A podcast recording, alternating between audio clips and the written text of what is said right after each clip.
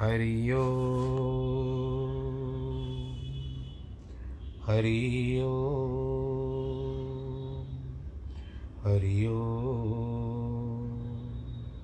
गुरुर्ब्रह्मा, गुरुर्विष्णु, गुरुर्देवो महेश्वर। गुरुर्साक्षात् परब्रह्म, तस्मै श्रीगुरवे नमः। विघ्नेश्वराय, वरदाय, सुरप्रियाय। लम्बोदराय सकलाय जगद्दिताय, नागाननाय श्रुतियज्ञविभूषिताय गौरीसुताय गणनाथ नमो नमस्ते। नाहं वसामि वैकुण्ठे योगिनां हृदयेन च मद्भक्तां यत्र गायन्ति तत्र तिष्ठामि नारद। जिस हो आरती चरण तहाँ हरि वासा करे ज्योत अनंत जगाए जहाँ भक्त कीर्तन करे, बहे प्रेम दरिया, तहाँ हरि श्रवण करे, सत्यलोक से आ। सब कुछ दीना अपने भेंट करूँ क्या नाथ? नमस्कार की भेंट लो, जोड़ू मैं दोनों हाथ। जोड़ू मैं दोनों हाथ। जोड़ू मैं दोनों हाथ। शान्ताकारं भुजगशयनं, पद्मनाभं सुरेशं विश्वाधारं गगनसदृशं मेघवर्णं शुभाङ्गं लक्ष्मीकान्तं कमलनयनं योगिवृदानगम्यं वंदे विष्णुं भवभयहरं सर्वलोकैकनाथं मङ्गलं भगवान् विष्णु, मङ्गलं गरुडध्वज, मङ्गलं पुण्डरीकाक्षमङ्गलाय स्तनोहरि, सर्वमङ्गलमाङ्गल्ये शिवे सर्वार्थसाधके, शरण्ये त्र्यम्बके गौरी नारायणी, नमोऽस्तु रघुपति राघव राजा राम पतितपावन सीताराम, जय रघुनंदन, जय सिया राम जानकी वल्लभ सीताराम, रघुपति राघव राजा राम पूर्ण कर दे सबके काम। बोलो सियावर रामचंद्र की जय। भक्तजनों, प्रभु राम की जो इस समय में हम वार्तालाप कर रहे हैं एक अनन्य अलौकिक सुख प्राप्त हो रहा है और मार्ग भी आलोकित होता जा रहा है। आज हम पंचम विश्राम आरंभ कर रहे हैं। रावण ने सभा की, विभीषण को त्याग दिया तो विभीषण आकर के भगवान राम से मिलते हैं कि वहाँ निशाचर रही सशंका, जब ते जार गयो कपलंका, निज निज ग्रह सब करे विचारा, नहीं निश्चर कुल केर उबारा। राक्षस लंका में डरते फिर रहे हैं। महावीर जी लंका को जला गए। और कुछ हम नहीं कर पाए। इसमें हमको बड़ा संदेह है। अब लगता है कि राक्षस कुल का उद्धार नहीं हो सकता। जिसके दूत, बलवाणी वर्णा नहीं कर सकता, नगर में आने से क्या उसकी भलाई होगी? अनर्थ हो गया। यह पूर्वासियों की वाणी दूतों से सुन करके मंदोदरी व्याकुल हो गई। हाथ जोड़ करके एकांत में पति के चरण छू करके नीति भरे वचन कहती है। अथवा रही, ज़ोर करवा, करका के अर्थ की रावण जाता था, चरण पकड़ के ज़ोर से रोक लिया, बोली, आप बचोगे नहीं क्योंकि आप नीतियुक्त नहीं हो। अथवा नीतियुक्त होने पर भी आपकी पगड़ी नहीं बचेगी। जिसके दूध की करनी समझ करके राक्षसियों के गर्भ गिर गए, उस स्त्री को अपना मंत्री बुलाकर उनके पास भिजवा दो। हे कंत आपकी भलाई चाहो तो।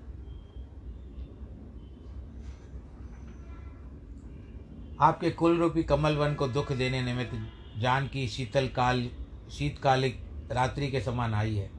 सुनो, बिना जानकी के दिए यदि शिव ब्रह्मा भी आपका भला चाहे तो ना होगा। कि राम बाण अहिगण सरिस, निकर निशाचर मेक, जब लग ग्रसत न तब ही लग यतन कहो तज टेक सियावर रामचंद्र की जय। रघुनाथ जी के बाण सर्प के जैसे हैं, राक्षस के समूह मेंढक जैसे हैं। और जब तक ये मेंढक को न खाएगा, तब तक उस बाण को आराम नहीं आएगा। मूर्ख रावण उसकी वाणी को सुनकर के ज़ोर से हंसने लगा, जैसे उसके मज़ाक उड़ा रहा हो। जगत में जिसका अभिमान प्रकट है, स्त्री का स्वभाव सचमुच डरपोक होता है। यह बात सत्य है। डर जाती है। जो बंदरों का कटक आएगा तो बेचारे राक्षस उनको खाएँगे।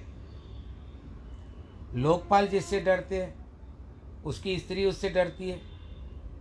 यह कहते हँसते हुए हृदय से लगाया और सभा में चला। मंदोदरी कहती है कि अब आज विदाता विपरीत हो गया है। दियो के बुझने की गंध आ रही है।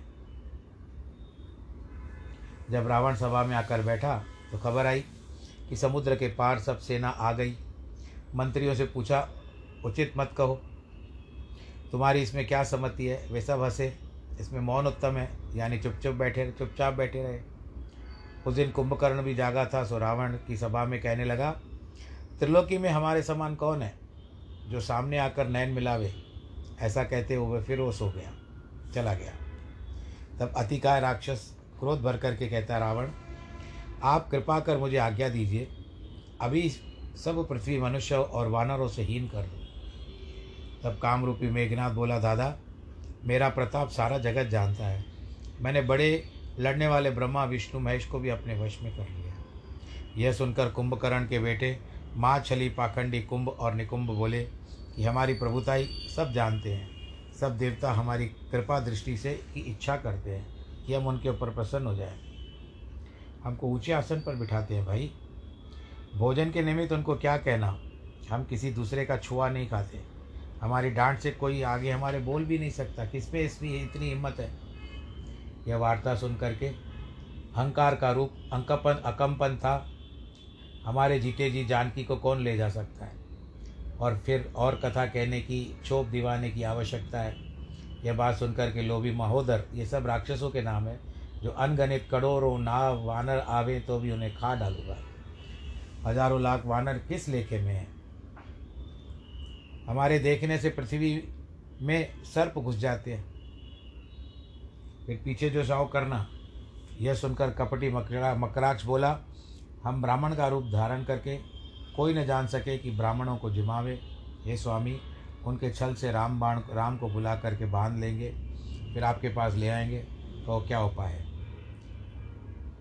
जब आपने सुर असुरों को जीत लिया है, श्रम नहीं हुआ है तो ये वानर क्या चीज़ है?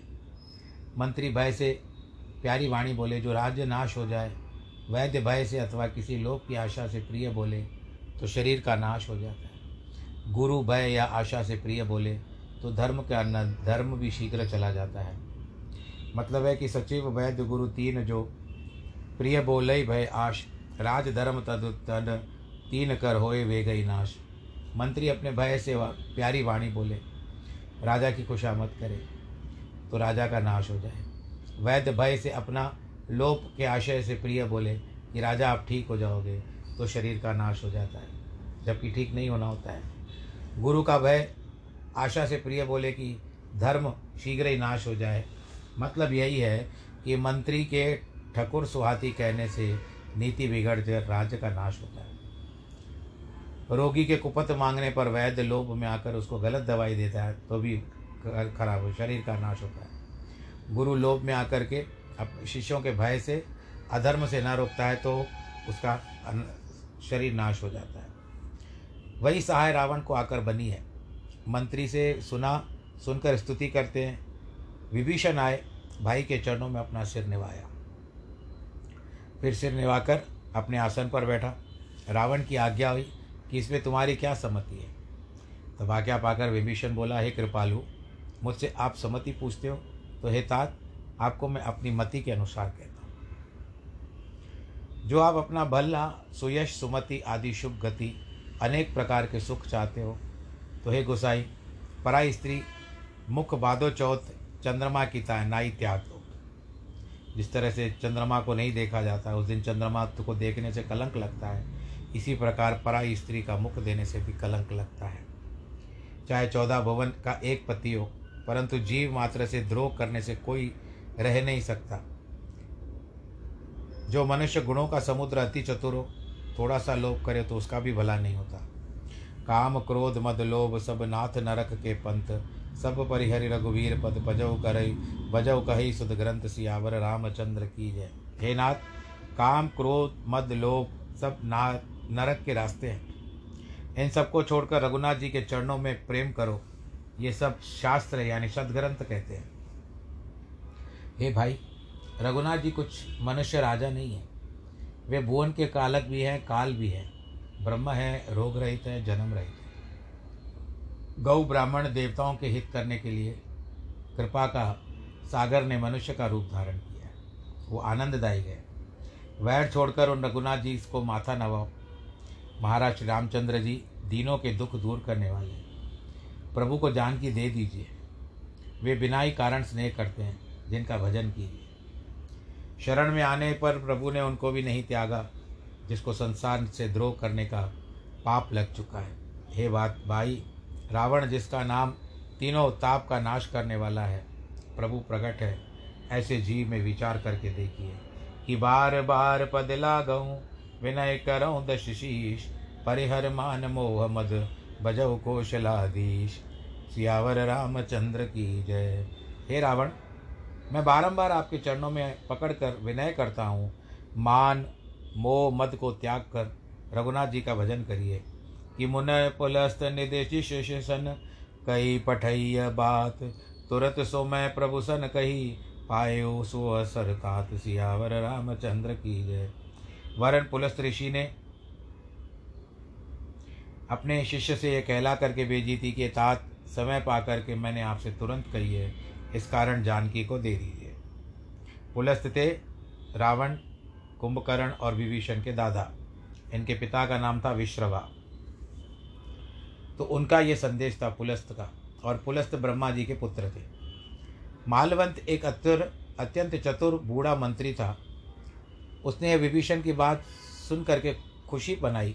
बोला महाराज आपका भाई नीति का गहना है। मान लीजिए जो विभीषण कहता है। तो ब्राह्मण को क्रोध आ गया। कहते आप दोनों मूर्ख हो। मेरे सामने मेरे शत्रु की बड़ाई करते हो। मालवंत तो चुपचाप चला गया। विभीषण फिर हाथ जोड़ करके कहता है कि सुमति कुमति सब के डर उर, रही। नाथ पुराण निगम अस कही। जहाँ सुमति तह संपत्ति ताना जहाँ कुमति तहाँ विपत निदाना। सुमति, कुमति सबके हृदय में बसती है। हे नाथ, पुराण और शास्त्र भी ऐसा कहते हैं। जहाँ सुमति होती है, वहाँ अनेक प्रकार की संपत्ति होती है, और जहाँ कुमति होती है तो अंत में विपत्ति आती ही है। आपके हृदय में कुप, कुमति विपरीत बसी है। जो हित को अनहित मान करके शत्रु से प्रीति करना चाहते हो, अथवा प्रीति करने वाले को शत्रु समझते हो कि बार बार वर मांगो, राखो मोर दुलार, सीता देव राम कह अयत न को ये तुम्हार सियावर रामचंद्र की जय। बार बार मैं यही वर माँगता हूँ कि मेरा प्यार रखकर जानकी रघुनाथ जी को दे दीजिए, जिससे आपका अन भला न हो। पंडित पुराण और वेद से मिली हुई वाणी विभीषण ने नीति बखान करके कही। सुनते ही रावण बड़े क्रोध से उठ करके बोला, मूर्ख तेरी मृत्यु अब निकट आ गई है, तू मुझे ज्ञान देने चला है। मूर्ख, सदा तो तू मेरे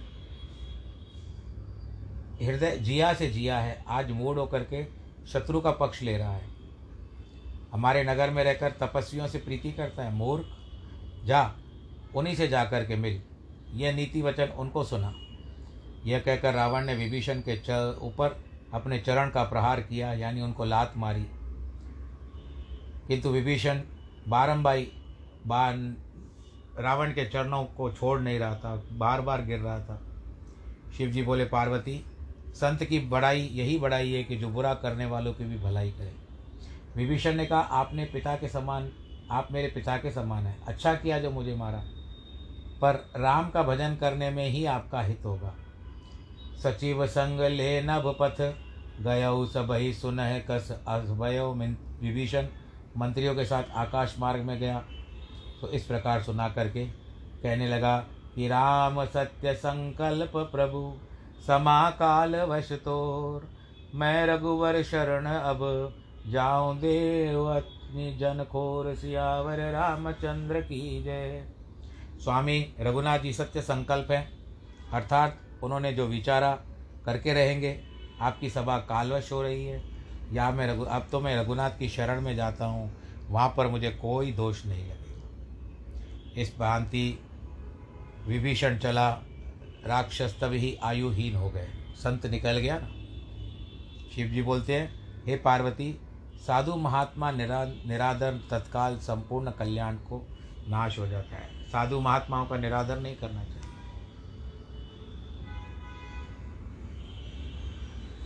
रावण ने जभी से विभीषण को त्यागा है तभी से ऐश्वर्य बिना अभागा हो गया। विभीषण प्रसन्न होकर रघुनाथ जी के पास मन में अनेक मनोरथ करता हुआ चला। ऐसा भी कहते हैं कि वो अपने माता कैकसी से भी मिलने गया और उसने भी उचित ही माना कि, पुत्र, तुम चले जाओ। आज यह कमल से लाल कोमल सेवक को सुख देने वाले चरण देखूँगा। रास्ते में विचार करता हुआ जा रहा है। जिन चरणों को छूकर ऋषि पत्नी तर गई, अहिल्या, जिन्होंने दंडक वन को पवित्र कर दिया। जो पद जानकी जी ने हृदय में धारण किए हैं, कपट के मृग पीछे जो चरण दौड़े, रघुनाथ जी की शरण में न रखेंगे। क्यों नहीं रखेंगे मुझे? तो जानकी की तरह मैं दूर बैठा ध्यान करूँगा, और जो मैं कहूँ कि मैं कपटी हूँ, जैसे मृग का कपट न विचार करके संग हो गए भगवान जी मेरे अवगुणों के ऊपर भी कोई दृष्टि नहीं डालेंगे।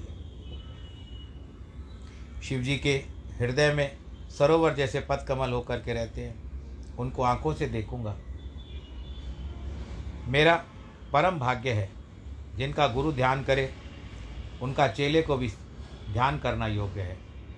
जिन पायन की पादुका, भरत रहे, मन लाए, ते पद आज विलो हो इन नयनन अब आए सिया, जाए सियावर रामचंद्र की जय।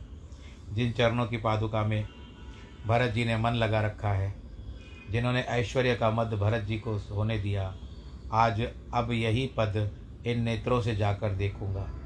इस प्रकार प्रेम पूर्वक विचार करते हुए श्री समुद्र के इस पार आए, अथवा जो इस प्रकार विहार करता है, वह शीघ्र संसार के समुद्र को पार कर जाता है। कपियों ने, यानी वानरों ने विभीषण को आते हुए देखा। और जाना कि कोई शत्रु का विशेष दूत है। वानर उसको यहाँ देखकर वानर राज सुग्रीव के पास गए। उनसे सब समाचार सुनाया। सुग्रीव बोले, सुनिए रघुनाथ जी, दशानन का भाई आपसे मिलने आया है। तब रघुनाथ जी बोले, आपकी इसमें क्या सम्मति है? सुग्रीव बोला हे नरराज सुनिए, राक्षसों की माया जानी नहीं जाती है। और वो यथेच्छाचारी है। न जाने क्यों आया है? आपका भेद मिलना कठिन है। परंतु यह दुष्ट हमारे और अंगद के बीच में भेद लेने को आया है। मेरी सम्मति में तो यह आता है तो उसे बाँध कर रखना चाहिए। रघुनाथ जी बोले, सखा, आपने यह तो नीति बहुत अच्छी विचारी है। परंतु इसके प्रतिकूल मेरा एक प्रतिज्ञा है कि जो मैं शरण में जो मेरी शरण में आता है, मैं उसको भय मुक्त कर देता हूँ। प्रभु के वचन सुनकर महावीर जी प्रसन्न हुए। भगवान शरणागत वत्सल हैं। इसी प्रकार रघुनाथ जी भी भक्तों के पापों को कटने वाले हैं। गाय को वत्सला कहते हैं। भगवान को वत्सल कहते हैं। जब गाय को बालक होता है तो उसके ऊपर जो भी लगा रहता है गंदगी, उसको अपनी जीभ से चाट करके उसको शुद्ध कर देती है। वैसे भगवान राम जी भी भक्तों को कितनी भी गंदगी हो या जो भी हो, अब उनकी शरण में जाए तो भगवान जी सब। इसके लिए भगवत गीता में भगवान श्री कृष्ण ने कहा कि सर्वधर्मान परित्यज्य मामे कम शरणम ब्रज अहम तम स्वर पापे प्यो मोक्ष मोक्षिष्यामी माँ मेरी शरण में आ जाओ, सब अच्छा हो जाएगा। करोड़ ब्राह्मण वध भी जिसको लगा होगा, उनको शरण आने पर मैं नहीं त्यागूँगा। जब भी जीव मेरे सम्मुख होता है, तुरंत उसके कोटि जन्म के नाश हो जाते पापियों का सहज स्वभाव है, मेरा भजन उसको कभी प्यारा नहीं लगता। जो बड़े बड़े दुष्ट हृदय होगा तो मेरे सम्मुख क्यों आएगा? अगर वो दुष्ट हृदय रखता तो मेरे सम्मुख आता ही नहीं। के निर्मल मन जन सो मोहि पावा, मोहि कपट छल छिद्र न भावा। वेद लेन पठवा दश शीशा, तब न कछ भय हानि कपीशा। जो मनुष्य निर्मल स्वभाव वाले हैं, वही मुझे प्राप्त होते हैं।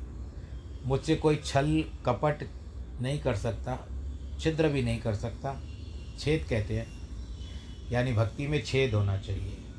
जो रावण ने हमारा भेद लेने को भेजा है तो भी ये सुग्रीव कुछ भय या हानि की बात है ही नहीं। क्योंकि ये सखा जगत में कितने राक्षस हैं? लक्ष्मण जी एक पल में सबको मार सकते हैं। और डर के मेरी शरण में आया है तो मैं उसको प्राणों की मैं स्वयं रक्षा करूँगा। उभय बांत ते ही आनव, हंस कर कृपा निकेत। जय कृपाल, कई कप चले अंगद हनु समेत सियावर रामचंद्र की जय। डर कर आया है तो भी, या दूसरी प्रकार से आया है तो भी उसको ले आओ। यह बात दया सागर रघुनाथ जी ने हंस करके कही। तब अंगद हनुमान समेत सब वानर को जय कृपालु होकर के कह करके चलते हैं। अब जब वानर आदर पूर्वक विभीषण को आगे करके यहाँ सम्मुख सुख के समुद्र रघुनाथ जी हैं। वहाँ चले। विभीषण ने दोनों भाइयों को दूर से देखा तो जैसे उनको विश्वास नहीं हो रहा था। कहते हैं, आज मेरे नेत्र हैं। ना ये आनंददायी हो गए हैं, क्योंकि इनको राम लक्ष्मण का दर्शन प्राप्त हुआ। बोलो, सियावर रामचंद्र की जय। फिर शोभा के धाम रघुनाथ जी को देखकर एक पग रोक करके वहीं खड़ा हो गया। कभी हम लोग भी बोलते हैं ना, मुझे तो विश्वास ही नहीं हो रहा है। तो विभीषण को भी ऐसी अनुभूति हो रही थी प्रभु का दर्शन पाने वो ललायत था प्रभु का दर्शन पाने के लिए। और राम राम कहता ही रहता था, आज राम प्रत्यक्ष रूप में उसके समक्ष है। तो जिसके कारण वो अपने आप को रोक नहीं पा रहा है, पर भी आगे भी नहीं बढ़ पा रहा है। वो उसका उस समय में कोई कथन और कोई वक्तव्य या उसकी अनुभूति करने में कुछ भी नहीं आ पाती है, क्योंकि हर एक के मन की प्रसन्नता अपनी होती है। हम तो केवल अनुमान लगाते हैं कि सामने वाले ने ऐसे किया होगा, पर आप समझिए कि यदि आपके समक्ष कोई ऐसा कोई कोई बड़ा व्यक्ति आ जाए, और वो आप उसकी ओर जाते हुए अपने आप को देखते हो तो उस समय आपकी कैसी अनुभूति होगी? तो यहाँ तो पर ब्रह्म उनके पर ब्रह्म के समीप जा रहा है वो, विभीषण। आनंद आ रहा है। अपने आप को रोक करके खड़ा हो गया। कहीं परलोक की का पाठ है कि यहाँ पर अर्थ करना है कि नेत्र पलक खुले के खुले रह गए। पलक झपकने को भी नहीं हो रहा था उसको। आँखें बंद करते हैं ना, पलक झपकना जिसको कहते हैं। वो पलक खुली की खुली रह गई। जैसे मूर्तिवत हो गया हो। ऐसा भी कहा जाता है कि किम कर्तव्य मूड मुझे क्या करना चाहिए? ऐसा विचार कर रहा है। जिनकी लंबी भुजा है, कमल से नेत्र लाल है शाम घात है, भक्तों के डर को दूर करने वाले हैं। कैसी रघुनाथ जी की मूर्ति है? शेर या सिंह के समान ऊँचे कंधे, सुंदर चौड़ी छाती मुख अनेक काम के मन को मोहित करने वाला है। नेत्रों में जल भर आया। शरीर अत्यंत पुलकित हो गया। मन में धीरज दर करके कोमल वाणी से अपने आप को कहता है, हे देवताओं के रक्षक, मेरा जन्म इस निशिचर वंश में है, राक्षस स्वर्ण में है। अथवा मैं उस राज्य का दावेदार हूँ, भाई से विरोध करके आया हूँ। हे सुर त्राता यानी सुरों को तारने वाले, निश्चर वंश के प्रवर्त करने का जो राजा है, मैं उसी रावण का भाई हूँ। कि श्रवण सुयश सुन हो प्रभु भंजन भव भीर, त्राही त्राही आरत हरण, शरण सुखद रघुवीर, सियावर रामचंद्र की जय। आप शरणागत पालक हो, सुंदर यश कानों से सुनकर आया हूँ। आप संसार के भय को, दुख को दूर करते हो। यह कह करके दंडवत करके रघुनाथ जी अत्यंत प्रसन्न होकर के उठ खड़े हुए। दीन वचन सुन करके प्रभु के मन को भाया, भुजाओं से पकड़ करके उसको हृदय में लगा दिया। और उसका बाकी जो भी कर्म था, जो निशाचर था ना, वो सब जाता रहा। वो शुद्ध हो गया। रामचंद्र जी लक्ष्मण सहित मिलकर के बैठाया और भय हारक वचन कहते हैं, लंकेश, सुन लीजिए, इसको क्या कहते हैं, लंकेश, यानी लंका का ईश्वर। कहिए, परिवार में सब लोग कुशल से तो है? कारण आपका वास सब ठीक है। विभीषण का मनोरथ लंका के राज पाने का था। इसी कारण उसको प्रथम रघुनाथ जी ने बुझा देखा, फिर मनोरथ पूर्ण करेंगी, ये भी बात बताई। रात दिन मंडली, कल मंडली में वास करते हो सके धर्म कैसा निपता है? आप तो राक्षसों के बीच में गुजरते हो। आपका दिन कैसे बीतता है? हे तात, नरक का वास मिलना उत्तम है, परंतु विदाता दुष्ट का संग न दे। विभीषण कहते, हैं रघुनाथ जी आपके चरणों को देखकर कुशल है। आपने मुझ जैसे भक्त पर दया की है। तब लगी कुशल न जीव कह, सपने हो मन विश्राम। जब लग बजत न राम कह, शोक धाम तज दाम काम सियावर रामचंद्र की जय। जब तक जीव को कुशल नहीं, स्वप्न में भी मन को विश्राम नहीं मिलता। जब तक शोक के धाम स्वरूप आपका दर्शन न हो। परंतु भगवान का भजन करना बहुत आवश्यक है। तभी हृदय में काम, क्रोध, लोभ, मोह, मत्सर, मत के अनेक दुष्ट वास करते हैं, क्योंकि आपकी शरण में नहीं रहते। और जब आपकी शरण में आ जाते हैं तो भगवान इनको बाणों से आप मार देते हो। ममता ही अंधकार और तरुण अवस्था अंधेरी रात है। राग द्वेष रूपी दो उल्लू है, अर्थात तरुण आस्था आकर के प्राप्त होती है। अब मेरी सब प्रकार से कुशल हुई। भारी भय मिट गए। रघुनाथ जी, मैं सर डर रहा था कि मैं कैसे आऊँगा आपसे मिलने। आपके चरण कमल देखने के लिए मैं कृतार्थ हो गया था। अब आप मेरे अनुकूल हैं। मैं राक्षस अति नीच स्वभाव का हूँ। कभी मैंने शुभ आचरण नहीं किया, जिनका रूप मुनियों के रूप में जाता है, आज वो मेरे समक्ष है कि अहो भाग्य मम अमृत अथ, राम कृपा सुख पुंज देखे ओ नहन विरंच शिव, सेव युगल पदगंज, सियावर रामचंद्र की जय। मेरा इतना अत्यंत अहोभाग्य है कि जिसका ठिकाना नहीं। आप जैसे प्रभु का दर्शन पा लिया, जिसकी सिवा विचार ब्रह्मा और शिव भी करते हैं। सुनो सखा, मैं स्वभाव से कहता हूँ। रघुनाथ जी कहते हैं, इसको शिव पार्वती और काकभूषण ही जानते हैं। जो मनुष्य चराचर द्रोही है, वे डरकर मेरी शरण में तक करावे मद अहंकार, मोह, अज्ञान आदि अनेक छल कपट त्याग करके मेरे पास आए। उसको शीघ्र शुद्ध साधु के समान कर लेता हूँ। इन सब की ममता कच्चे तागे के समान है। उसको बटकर सुंदर पक्की डोर से निर्माण कर देता हूँ। ऐसे सज्जन मेरे हृदय में इस प्रकार वास करते हैं जैसे लोभी के हृदय में धन वास करता है। आप सरी के महात्मा मुझे बहुत प्यारे हैं। आप सबकी रक्षा के लिए आप जैसे महात्माओं के निमित्त, ही साधुओं के निमित्त में देह धारण करता हूँ। सगुण उपासक परहित, निरत नीत दृढ़ नेम, ते नर प्राण समान मम, जिनके द्विज पद प्रेम सियावर रामचंद्र की जय। जिन सज्जनों में सगुण उपासना और परहित है जो नीति में तप, तत्पर और नियम में तथा ब्राह्मणों के चरणों में प्रीति है, वो सज्जन मुझे प्यारे होते हैं। जब रावण ने विभीषण पर शक्ति चलाई, तब रघुनाथ जी ने शक्ति ऊपर पूर्ण करके चरितार्थ किए। है लंकेश, आपसे यह गुण वास करते हैं, इस कारण आप मुझे परम प्यारे हो। रघुनाथ जी के वचन सुनकर सब वानरों के समूह कहते हैं कि कृपा निदान भगवान श्री राम की जय हो। विभीषण प्रभु की वाणी सुनकर के कानों को उसके अमृत की तरह जाने लगे। वचन। हृदय में फूला नहीं समाता है। हे देव आप चराचर के स्वामी हैं। हे दिनों के पालन करने वाले। हे अंतर्यामी सुनिए। पहले जो कुछ हृदय में वासना भी नहीं थी, थी अब वो भी निकल गई। हे कृपालु अब आपकी पवित्र भक्ति जो शिव जी के मन को सदा भाती है मुझे दीजिए। रणधीर रघुनाथ जी यही होगा। हे सखा यद्यपि तुम्हें तुझे इच्छा नहीं है परंतु जगत में मेरा दर्शन अमोघ है निष्फल नहीं जाता। अर्थात जिस राज्य के मध्य में चूर होकर दशानन आपको निकाल देता है, निर्वासित कर देता है, मैं आपको वही राज्य दूँगा। ऐसा कह कर के रघुनाथ जी ने उस लंका का राज्य का तिलक कर दिया। बोलो सियावर, रामचंद्र की जय, विभीषण भक्त की जय, फूलों की वर्षा होती आकाश से। रावण क्रोध, अनल निज श्वास, समीर प्रचंड, जरत विभीषण राखे दीने राज अखंड।